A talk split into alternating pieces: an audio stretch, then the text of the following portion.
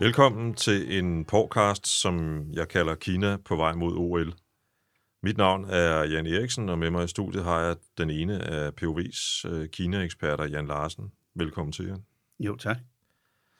Øh, Der er altid grund til at tale om det enorme land derude østpå, alene på grund af størrelsen. Der bor omkring, jeg mener, det er 1,4 milliarder mennesker ikke, i Kina. Jo. Helt præcist er det 1,41 milliard. De er lige blevet talt. Okay, det var lige de, hver 10 år. sikkert arbejde. Ja, det tager også et halvt år. ja. Og det svarer til at rundt regnet en femtedel af jordens befolkning. Det siger jo også noget om størrelsen af Kina. Den aktuelle anledning er, at øh, der snart er OL, vinter-OL. Øh, det foregår fra den 4. til den 20. februar, hvor Kinas hovedstad Beijing er vært for OL. Men inden vi øh, begynder at tale om Kina, så synes jeg, at du skulle præsentere dig, Jan.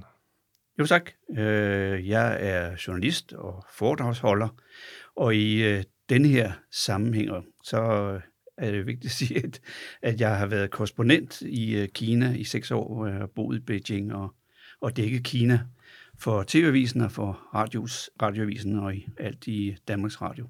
Ja. Så det er sådan øh, min, min baggrund på den måde. Tidligere har jeg så lavet tv-avis i mange år og lavet radio, også i Danmarks Radio i masser af år. Ja, hvis man er tilhører min generation, så er du en af de kendte DR-stemmer fra tilbage fra, da jeg var ung, jo nærmest. Ja, så man kan godt høre, at vi er deroppe i Ja. nærheden af pensionsalderen. I mit oprindelige øh, oplæg til Jan skrev jeg, at øh, vi er mange, der har et lille og måske også et lidt diffus kendskab til Kina. Kort inden da, jeg, for inden jeg skrev, havde jeg været sammen med et par bekendte, og efter vi havde talt lidt om Kina, blev vi øh, sådan lidt presset af hinanden enige om, at vi i princippet vidste alt for lidt om landet til overhovedet at, at have holdninger til, hvad der foregik. Det kan godt være en lidt brutal erkendelse for en journalist, der jo ofte mener, at man ved alt, og derfor kan tale om alt. Og så kommer der oven i det den her, en af de ting, der har gjort mig lidt nysgerrig og, og har årsag til, at jeg henvendte, henvendt, mig til Jan, er, at øh, der er den her frygt, man ofte hører for Kina. Øh, man kan stille det meget simple spørgsmål, hvor bange skal vi være for Kina? Det kommer vi tilbage til lidt senere. Podcasten Kina på vej mod OL er delt i to episoder. Den første øh, med et overordnet perspektiv, økonomisk og politisk, og den anden, hvor vi går ned og kigger på øh, kinesernes hverdag set ud fra øh, gaden og, og fra, fra, fra rismarken, og, og, og det siger jeg selvfølgelig velvidende, at kinesernes vilkår er jo meget forskellige. det må det nødvendigvis være i så stort et land. Som sagt, der er OL. Det begynder den 4. februar. Øh, hvad er det, Kina kan bruge vinter-OL til, Jan? Vinter-OL er en, øh, en fremragende måde for Kina at vise, øh, hvor de er henne i dag. Øh, De behøver ikke at vise, at de kan gennemføre et OL. Det skulle da lige være, fordi man har valgt at lægge vinter-OL i Beijing, som jo ikke er nogen vinterby, og øh, det sner meget, meget sjældent i Beijing. Derfor foregår meget af det i bjergene øh, langt væk fra, fra Beijing. Okay. Men øh, det er jo muligheden for at, at vise frem, at man kan øh, arrangere, man er kommet op, man er en supermagt nu øh, økonomisk og øh, også spiller en vigtig rolle i verden, og nu kan man bare levere det, det komplette show. Ja. Hvad er forskellen på synet i Vesten generelt øh, på Kina til i dag i forhold til 2008? Jamen, der er sket en kæmpemæssig udvikling. Da, da Beijing fik øh, OL i 2008, der var, der var Kina jo stadigvæk et sådan lidt øh, øh, øh, sort og meget, meget ukendt land. Og det var fattigt øh, land. De øh, fik så muligheden for at, at øh, vise, hvad de ville, og øh, de kunne. Altså dels kunne de lave arrangementet, altså OL i øh, 2008 var jo Kinas gennembrud. Man lavede nogle fantastiske lege med store show, det hele fungerede. Man havde bygget transport og metro, og, og, og det hele fungerede. Øh, bortset fra, efter min mening, som har oplevet nogle OL, så var det, så var det en, en meget kedelig OL, men det var meget velgennemført. Og Kina viste jo, at det var en nation, der var på vej op. Vi skal huske, at, at øh, for 14 år siden, hvor længe er det siden? Ja, øh, vi havde ikke smartphones dengang. Længe, Mhm. altså for 14 år siden. Nej. Men Kina viste, at, øh, at- at de var på vej op øh, økonomisk. Og, øh, og så er der holdningsmæssigt, synes jeg, det er, det er ret spændende at se forskellen mellem det OL, der var i 2008, og det, der kommer i øh, og 14, øh, 22 her, 14 år efter. Og det er, dengang lå hele verden jo øh, for Kinas fødder, fordi Kina var på vej opad. De havde jo fundet ud af, at øh, de stod med en guldgruppe af 600-700 millioner bønder, som man kunne sætte til at arbejde i fabrikkerne. Og Kina havde skabt det der begreb, vi sådan lidt firkantet kalder, kalder Kinas fabrik, eller verdensfabrik. Mm. Den, ligger, den ligger i Kina, ikke? fyldt øh, med, med produktion. Og Kina var på alle mulige måder på vej op, øh, også politisk med indflydelse. Og nu er vi så i en situation 14 år efter, hvor Kina er kommet derop. Kina er kommet op på den økonomiske. De klatrede op fra nummer 6, som det var i 2008, til nummer 2. Og øh, det er måske allerede i løbet af i år, at de kommer til at overhale amerikanerne okay, ja. på økonomien. Og, øh, og også sådan politisk, sådan, øh, når vi snakker sådan stor politik, så er de også kommet frem og, og begynder at opføre sig som en, som en, som en supermagt. Og det har jo skabt øh, vrede af mange grunde, fordi Kina er ikke, som vi gerne vil have dem. Det interessante er jo, at øh, tilbage i 2008 og i den periode der, gav man jo Kina alt, hvad man kunne, for at man kunne flytte ud øh, med sine fabrikker i Kina. Så de fik lov til alt muligt. De fik også lov til at købe op i Europa. Man hjalp dem med øh, uddannelse, med innovation hele vejen igennem. Øh, nu er Kina der, hvor de øh, selv vil være, og det er ikke det Kina, vi regnede med. Fordi Vesten troede jo et eller andet sted, når man hjalp Kina så meget, og når kineserne blev rige, så ville de ikke være det der et-parti-system, øh, som de jo er, et et-parti-diktatur kan man godt kalde det. Så ville de have åbenhed og frihed, og de ville måske have noget, noget demokrati. Det var jo det, alle håbede på, hvis man hjalp kineserne. Nu er vi 14 år efter, og der kan vi se, at det, det, det går ikke den vej. Tværtimod, kineserne vil selv. Og ja. det er vi blevet sure over. Og derfor er der faktisk lige nu, øh, så vidt jeg ved, otte lande, der boykotter vinter-OL. Det er ud over Danmark, USA, Storbritannien, Australien, Kanada, New Zealand, Litauen, Japan og Belgien. Og hvorfor egentlig? Ja, det gør man jo, fordi man godt vil vise. Der er lidt forskellige grader af den måde, man øh, gør det på. Der er jo der er jo mange flere, der boykotter. Sverige er for eksempel også med, men man kalder det ikke en boykot på grund af menneskerettighederne i, øh, i, øh, i Kina.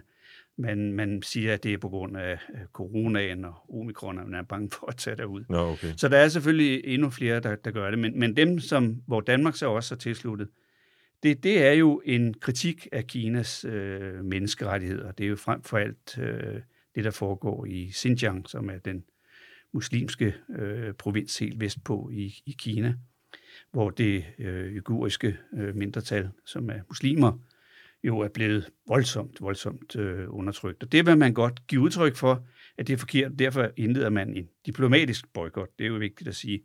Det er jo ikke sådan, at man siger, at atleterne skal ikke tage til, tage til Kina og være med i, øh, i OL. Men der kommer ikke nogen statsoverhoveder, der kommer ikke nogen ministre, der kommer ikke nogen kongehusmedlemmer.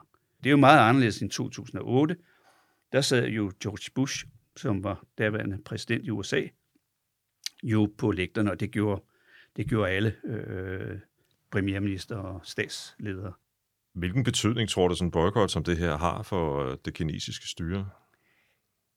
Altså, de er meget hårdhudet, så hvis jeg skal være sådan øh, helt åben, så, så, så, er det jo ikke, så er det jo ikke det, der stopper arrangementet, og de går heller ikke ind i nogen diskussioner. Det gør kineserne jo sjældent. Det er de så begyndt på lidt her på det sidste. Men de er jo efterhånden immune over for, for det der. De, de tager sig ikke af det. De er fuldstændig øh, ligeglade. Mm-hmm. Så de, de spiller lidt imod, øh, men, men ellers så, så prøver de bare at, at, at komme videre. Så, så i virkeligheden er det her jo det er lige så meget signalpolitik Ja, det er, men jeg, jeg synes, øh, jeg synes, øh, jeg synes at det, det er flot, at Danmark øh, går frem, fordi der er så meget kritik af, at vi, vi ikke gør noget, og vi har også været meget sådan øh, stille og roligt over for kineserne, hvor der har måske været grund til at, at gå ind og være lidt kritisk, så synes jeg, det er fint, og man har jo også forsøgt at få EU til at være, være med, men EU kan jo ikke, øh, heller ikke i den her sammenhæng, blive, blive enige om, hvad man skal gøre, så derfor bliver det sådan enkelt lande, der skal, der, der skal gøre noget. mere. jeg, jeg synes jo, det, det er også vigtigt, at man, at man markerer en, en kritik af Kina, fordi de har fået lov til at gå meget på vandet de sidste mange år. Jeg vil egentlig godt tænke mig at spørge, nu du har boet der, og, og stadigvæk jo er i kontakt med, med kinesere, øh, venner og, og, og kontakter derude. Den, den, den enkelte kineser, gør det noget indtryk på dem, at der, sidder, at der er nogle lande øh, i den vestlige halvkugle, som boykotter diplomatisk? Ikke særlig meget. Nu skal man jo vide, at, øh, at, at det, der står i kinesisk presse, det er jo ikke det samme, som der står i vores presse. så det er jo øh, kommet igennem sådan et, et filter, så, så det bliver sådan lidt nærmest latterligt gjort, at der er sådan øh, nogle få tilfældige lande, som øh, ikke sender en eller anden øh, politiker ud. Men, øh, men det, det er ikke noget, og alle støtter øvrigt op om arrangementet osv. Ja. Men selvfølgelig, hvis der kommer vedvarende kritik, sådan noget, så hjælper det vel nok på et eller andet tidspunkt en lille smule. Mit navn er Jan Eriksen, og med mig i studiet har jeg den ene af POV's øh, Kina-eksperter, Jan Larsen. Den udvikling, som du skitserede i begyndelsen af den her podcast i Kina, hvis man skulle sætte et navn på, så er det vel præsidenten med mere Xi Jinping, der er den hovedansvarlige. Ja, han er jo blevet Kinas øh, stærke mand. Virkelig stærke mand. Meget hurtigt og meget hurtigere, end, øh, end nogen regnede med egentlig, da han, da han kom til.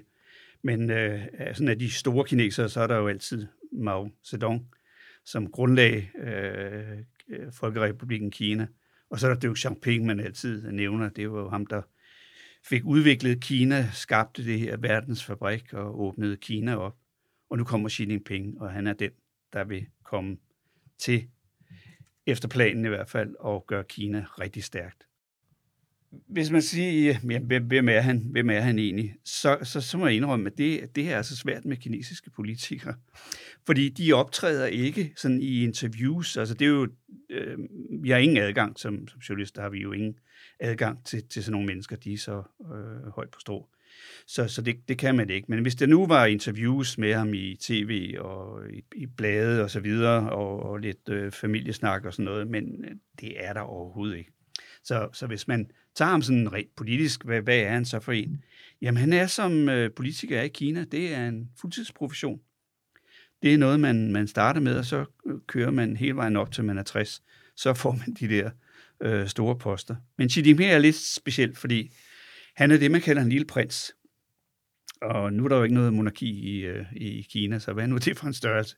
Jo, det er den meget store gruppe af børn, af nogle af dem, der var sammen med Mao på den lange march og i nogle af Maos senere regeringer. De har en, øh, et, et fantastisk netværk, de har arbejdet på. Så Xi Jinping er sådan set født med en sølvske, politisk sølvske ind i, øh, i det her system. Der er, der, er sådan, der, der er tre ting, som, som Xi Jinping har gjort, som, som har sat ham op på den vigtige post, som han, han har. Han har jo egentlig det, skal man måske lige sige, han har tre, tre store poster. Han er, han er og det er, det er den vigtigste, det er vigtigt at vide, det er, at han er generalsekretær for Kommunistpartiet. Og, og det vil sige, at øh, han, han leder øh, verdens øh, største parti, som øh, simpelthen har magten over det hele i Kina. Partiet ligger langt over regeringen. Det er faktisk partiet, der udnævner regeringen osv. Så det er den mest magtfulde stilling. Så er han også herrchef. Han er chef øh, og leder for det, der hedder Folkets Befrielsesær, det gode gamle mavenavn. Mm-hmm. Øh, og så er han inde i præsident. Og det er, det der, præsident, det er jo det, der lyder finest i vores ører. Men det er generalsekretær. Egentlig burde man hver eneste gang, man snakker om Xi Jinping, så må man sige uh, generalsekretær Xi Jinping. Fordi præsident, det er kun, når han repræsenterer Kina øh, udadtil. Men, men jeg vil godt nævne nogle af de ting, som, som gør, at han er så magtfuld. Han har lavet fra starten af, han kom til i, øh, i 12, og så har han siddet i to gange fem år.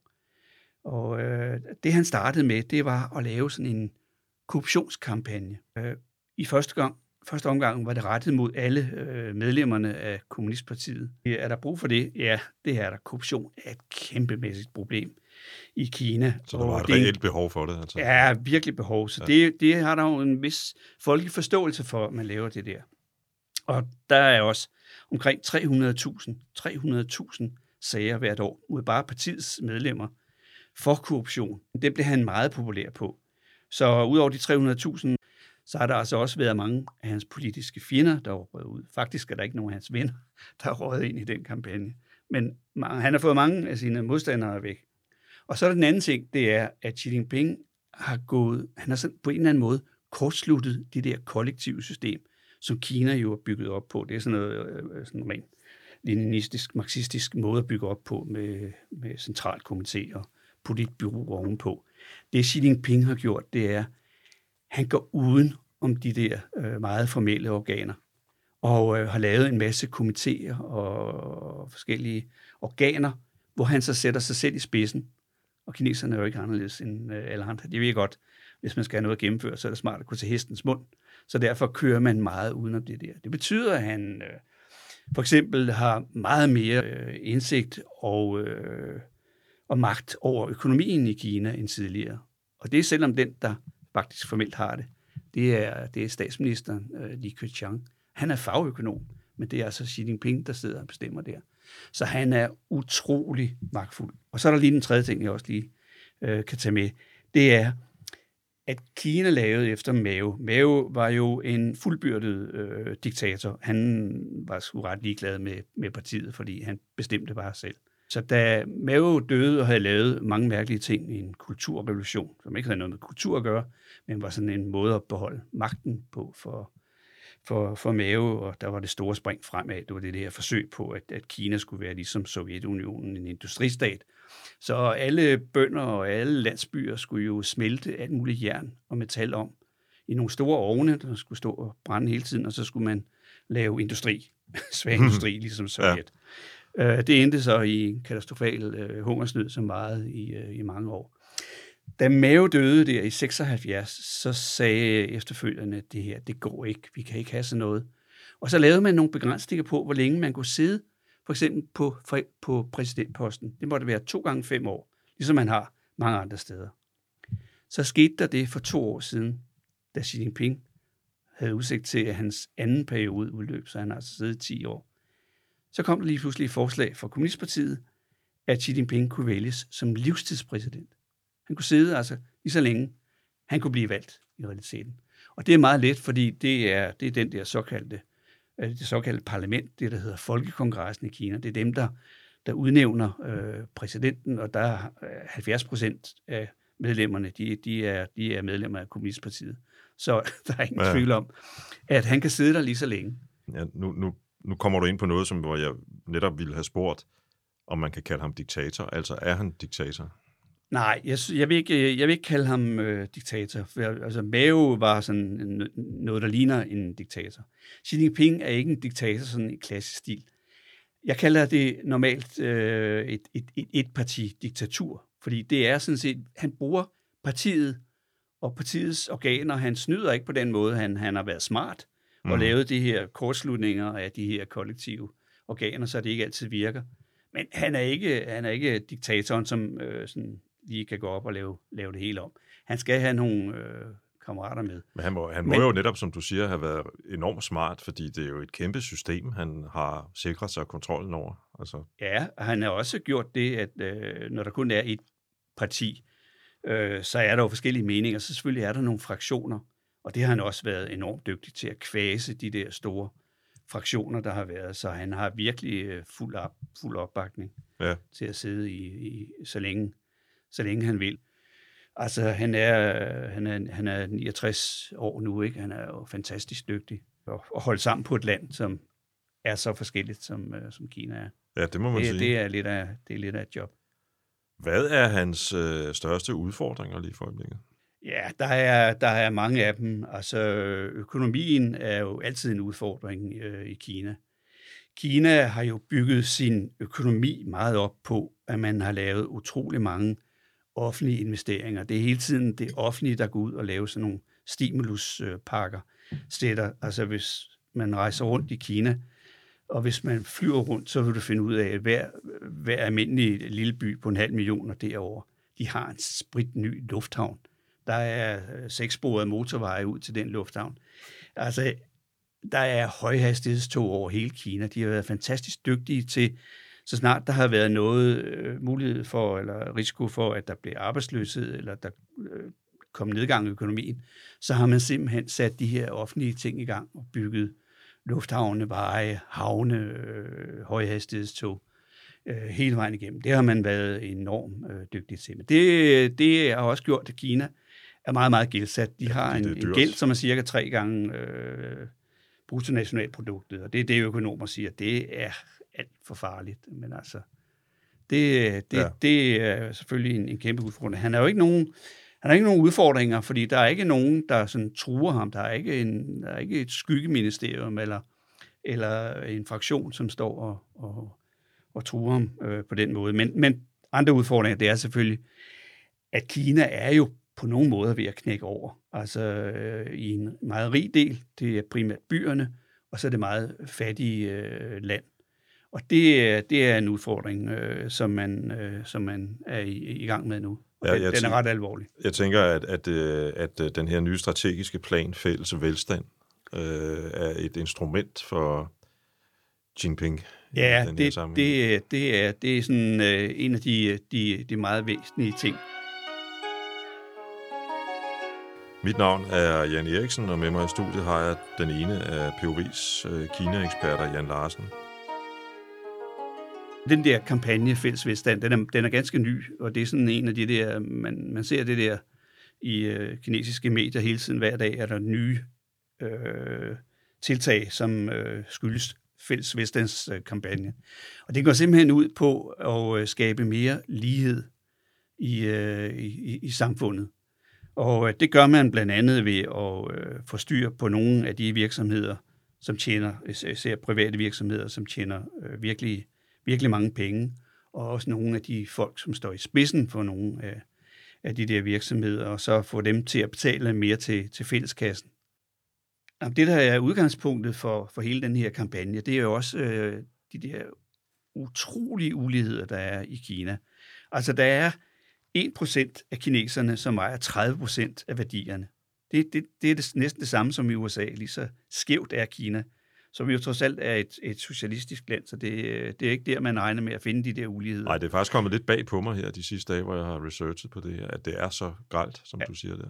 Det, det, er, det er sådan set to verdener, når man bor i Kina, og man øh, rejser i, i de store byer, det er der, vi er vant til at se, så ser vi kæmpe store shoppingcenter og store glas og beton paladser og store motorveje og alt det der. Det er helt anderledes, når man kommer ud på landet. Der kan man køre stadigvæk rundt på, øh, på jordveje indimellem.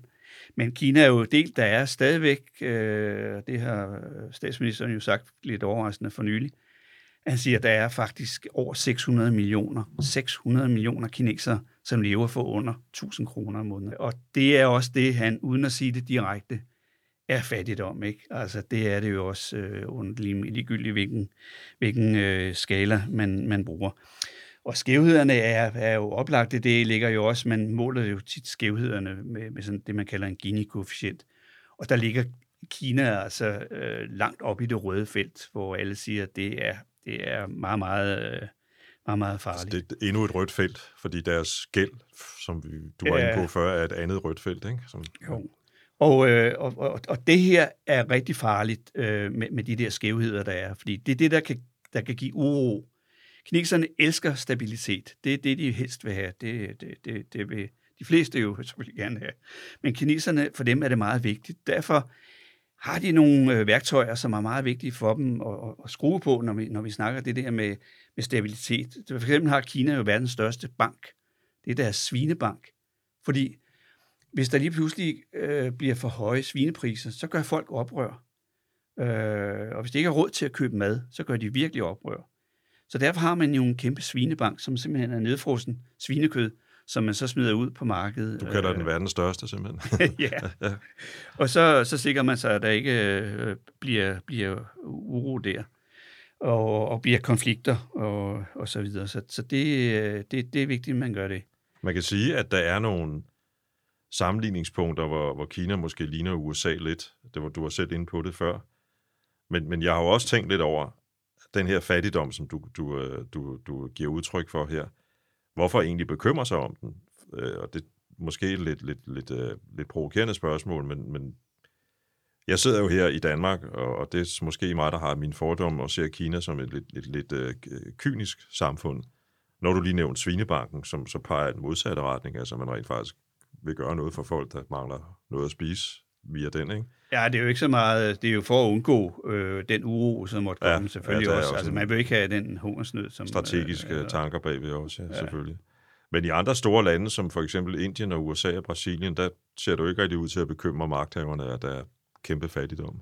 Nej, men altså, øh, altså det, det, kineserne har jo nok en bundgrænse, som ligger, som ligger noget højere, før de vil, altså, hvor de går i gang med at lave noget, før det går helt galt. Men de er jo også godt klar over, at, øh, at det kan gå galt. Altså, så, så derfor, de der ting, hvor der er udsigt til, at der bliver uro på, på, på det ene eller det andet felt, der er de hurtigt ude og prøver at reagere. Til gengæld øh, flytter de sig særlig ikke særlig højt op, det kan man jo se, når altså, øh, næsten halvdelen af befolkningen må leve for, for 1000 kroner om måneden. Ja. Det er jo ikke mange penge. Altså. Det er et, øh, et øh, rystende tal. Men til gengæld er der jo øh, utrolig mange, og det er jo også en del af den her fælles vestlandskampagne, det er, at, at der er de her meget rige øh, mennesker, som lige pludselig har fået meget magt. Øh, nu kan vi komme tilbage til det, øh, håber jeg. Men det er jo sådan, at private firmaer i, øh, i Kina, de er jo ikke helt private, som vi går og tror ofte i Vesten. De er meget styret af samfundet. Aha, det er vigtigt at få med. Ja. Men, men, men der er mange af dem, der er meget innovative og har fået meget sådan lov til at gøre, hvad de selv vil. Se, se inden for, for tech-industrien og øh, altså med kunstig intelligens og, og alt det her, som kineserne øh, har brugt øh, rigtig meget energi på. Så, så der er nogle af dem, der er blevet rigtig rige og, og indflydelsesrige også.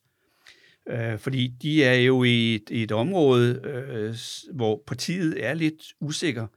Fordi nogle af de firmaer, vi snakker om her, det er for eksempel sådan et som uh, Alibaba, som er et, sådan et e-handels øh, øh, firma, som har udviklet sig, og nu også har en masse med, med penge og finans at gøre, og, og inde på det område. Det er også nogle af de her køretjenester, der er en, øh, der hedder Didi i, øh, i Kina, som er så stor, så de slog Uber fuldstændig af brættet og, øh, og sidder på det. Så der er mange af den slags øh, teknologifirmaer, som er meget langt fremme. Og min teori er, at det er ikke kun fordi, de har mange penge og slynger om sig med, med mange penge. Det er også noget med, at de sidder med den der viden om, hvad kineserne øh, tror og gør, fordi de har alt det her information via øh, alt det data, som de, som de samler ind. Så de sidder altså på en vidensmagt og en informationsmagt, øh, påvirkningsmagt, som er enormt stor. Det er derfor, at de får et godt oven i, øh, i nøden. For ellers giver det jo ingen mening. Alle de her firmaer opfatter vi i Vesten som private firmaer. Vi tror, de er private firmaer. Men det er de ikke. Det er jo der, den kinesiske model er, er mægtig smart. Fordi man har nogle private firmaer, som man lader eksperimentere hele vejen igennem, og man hjælper dem ud. Øh, de har fordel af, Kina de har et kæmpe marked på 1,4 milliarder mennesker. Så øh, Huawei og, og mange af de der andre teknologifirmaer, de har jo fået lov til at lave alle deres 3G, 4G, 5G osv., har de jo fået lov til at lave. Og øh, de øh, er meget tæt knyttet til øh, partiet og til, til styret hele vejen igennem. De er jo alle sammen, alle lederne er jo medlem af Kommunistpartiet. Øh, så, så, så, så, så de har en, en tæt sammenhæng der. Og partiet har enormt meget øh, Kontrol. indsigt i og kontrol med, Ja. hvad de der firmaer ja. laver. Men de hjælper dem til at blive store, også når de skal til, til udlandet. Mm. Så, øh, så de skal også give lidt tilbage, og det er jo blandt andet det, de gør ved at lave overvågningsudstyr. Det er noget af det, man ser, man blandt andet bruger i Xinjiang, som er det mest overvågede sted på hele øh, jordkloden. Det er der, hvor alle de firmaer får lov til at eksperimentere med, med alt det her teknologi og overvågning og kontrol, som man, øh, som man har med at, at, gøre. Og nu skal man altså til at dele ud af sit overskud, ifølge den nye, øh, den nye plan her. Ja, og det, det, det gør de også. Altså, øh, en af de helt store øh, kanoner på det område, det er en, en fyr, der hedder Jack Ma, som var engelsklærer. Så fandt han ud af, at det der med, med e-handel, det var da vist nok en rigtig god idé. Og han har så skabt Alibaba, øh, som det hedder, øh, og, og, og det er blevet en kæmpe, kæmpe koncern, som så også er blevet øh, sat på børsen, ikke i Kina, men i New York. Men øh, han gjorde jo så en fodfejl for nylig, og det var jo, at han, øh, da han var gået ind også på det her penge- og udlånsmarked med kviklån og alt det der. Fordi de kinesiske banker er, øh, de er simpelthen oldnordiske. De, øh, de er primært sat i verden for at, øh, at, og, at redde røven på de store statslige virksomheder, som meget ofte kører månedskud. Jack Ma. Han sagde på et stort offentligt møde, at, at de her store kinesiske banker, de havde sådan en pantelåner-mentalitet. Og der gik altså ikke mange timer, så forsvandt han fra overfladen mm-hmm. i 88 mhm. dage, ja. og han simpelthen, øh, var han simpelthen væk. Så han har været til, til te med kejseren, som man plejer at sige, og så har lige fået en, en, tur, en tur i møllen med partiet og få at vide, hvad man skal mene og hvor meget man kan sige. Jeg har en fornemmelse af, at de der møder med kejseren ikke er specielt hyggelige for dem, der oplever det. Men, øh... Nej, det, det er det ikke. Og der er, der, der, der er temmelig mange, øh, jo, der, der er jo temmelig mange efterhånden, der har været igennem øh, den mølle der. Altså, så, øh, så, så der er jo kommet en del udsagn om, hvordan det er. I hvert fald så opfører de sig fuldstændig, som partiet og systemet ja. gerne vil have bagefter. Og han er et af de mere prominente eksempler, kan man sige. Ja, øhm. det, det er han. Øh, det ser ud som om, han er, han er sådan lidt øh, på vej tilbage, men, øh, men øh, alle de der store planer, han havde med den der finansielle del af hans firma, de er lagt, lagt en lille smule på is. Altså, det er jo bare endnu et eksempel på, hvordan Xi Jinping har, er i færd med at sætte sig på Kina et eller andet sted, ikke? Jo, jo. Altså, magten øh, kører, kører jo øh, hele vejen igennem. Det er ikke kun sådan, at der er et parti, og så er der nogle for eksempel private virksomheder, og så er det de offentlige virksomheder. Det er klart, at partiet sidder på alle de øh, offentlige virksomheder. Ja. Alle de offentlige virksomheder, de sidder jo på, på råvarerne, på øh, transporten og på mobilnettet, alt det der med, med, med kritiske samfundsstrukturer. Men øh, de private får så lov til at lege, indtil de bliver lidt for store eller for store, og så bliver der øh, rigtig øh, kontrol på. Vi taler om fattigdommen i Kina, de 600 mm. millioner, der lever for, for omkring 1000 eller mindre kroner om, om måneden. Du har nævnt for mig en, en gruppe, som, som øh, måske også lidt, er lidt overset i vores del af verden, nemlig migrantarbejdere, som, øh, altså der nævner du et tal på 288 millioner, det er også mange. Hvad, hvad er det for et fænomen? Ja, hvad er migrantarbejdere? Det, øh, dem vidste jeg ikke meget om, før jeg kom til Kina. Men det er, det, det er en utrolig fascinerende gruppe. Det var jo sådan tit i starten, da jeg kom til Kina, der kunne vi ikke bare rejse rundt i Kina. Der kunne man kun komme rundt øh, på organiserede ture, som øh, propagandaministeriet øh, de, de arrangerede. Øh, og så, så endte man altid til nogle store receptioner. Så kan jeg huske, så blev man altid spurgt om, hvem, hvem er egentlig sådan de største øh, kinesere, I kender. Så, så vidste man godt, der var kun to muligheder. Enten kunne man sige Mao, eller også var det Deng Xiaoping. Mm. Men jeg synes egentlig, hvis Kina skulle sige og vælge nogen ud, så skulle de vælge de 288 millioner migrantarbejdere, som er det aktuelle tal. Prøv lige at tænke på et tal 288 millioner. Det, det, det er virkelig så mange. Men hvad er det for en størrelse? Jo, det er, det er folk, der bor ude på landet, det vil sige inde i Kina. Øh, og det er folk, som bor i øh, små byer og i landsbyer. Og så hver år efter det kinesiske øh, nytår, så siger de farvel til konen, de siger farvel til barnet, til bedsteforældrene, til vennerne hjemme i landsbyen. Så drager de et par tusind kilometer ud på østkysten, det er der verdensfabrik ligger. Der arbejder de så i 11 måneder, bor på sovesale, tjener ikke ret mange penge. Jeg kan huske, øh, at da, da, i starten, da jeg kom ud, der, der tjente de 500 kroner om måneden. Så tænkte jeg, hvorfor tager folk altså så langt væk og, og få arbejde på en dødssyg fabrik, og bare bo på en sovesal ude på øh, øh Lars Tønskeds mark øh, i Kina.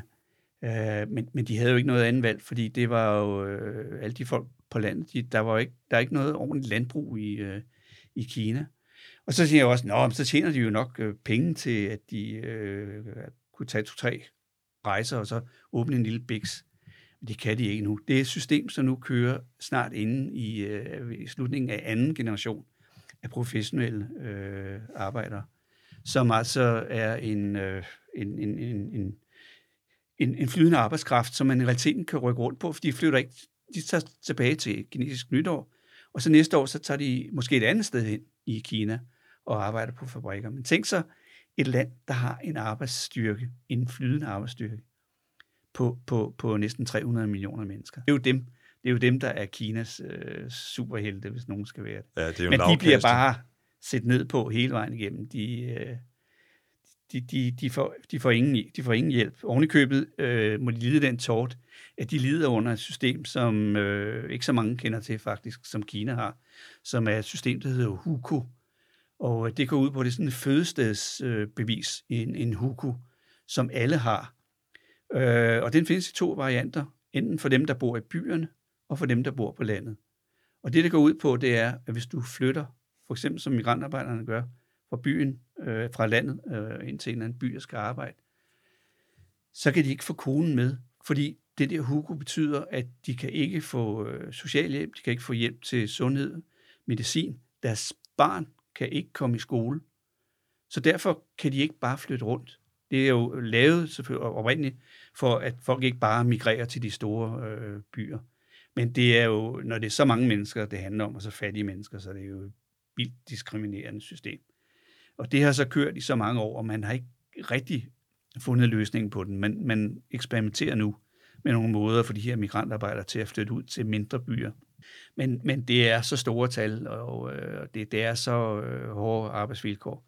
Deres lønninger er steget en del. Ikke? Altså de får, de, de, øh, hvor de fik 500 kroner om måneden i, i starten, så får de omkring 30, 35, 40.000 måske i årsløn nu. Men det er, jo, det er jo ikke noget i forhold til, til europæiske arbejdere. Nej, og formentlig heller ikke til dem, der arbejder i for eksempel i tech-industrien. Nej, de får et par hundrede tusind. I de store byer, ikke? Ja, de får meget mere. Jeg tror, jeg vil sige tak, fordi du vil være med i den første episode af vores podcast. Øh, I den anden episode kommer vi til at tale, som sagt, om Kina set fra det, jeg kalder gaden og rismarken.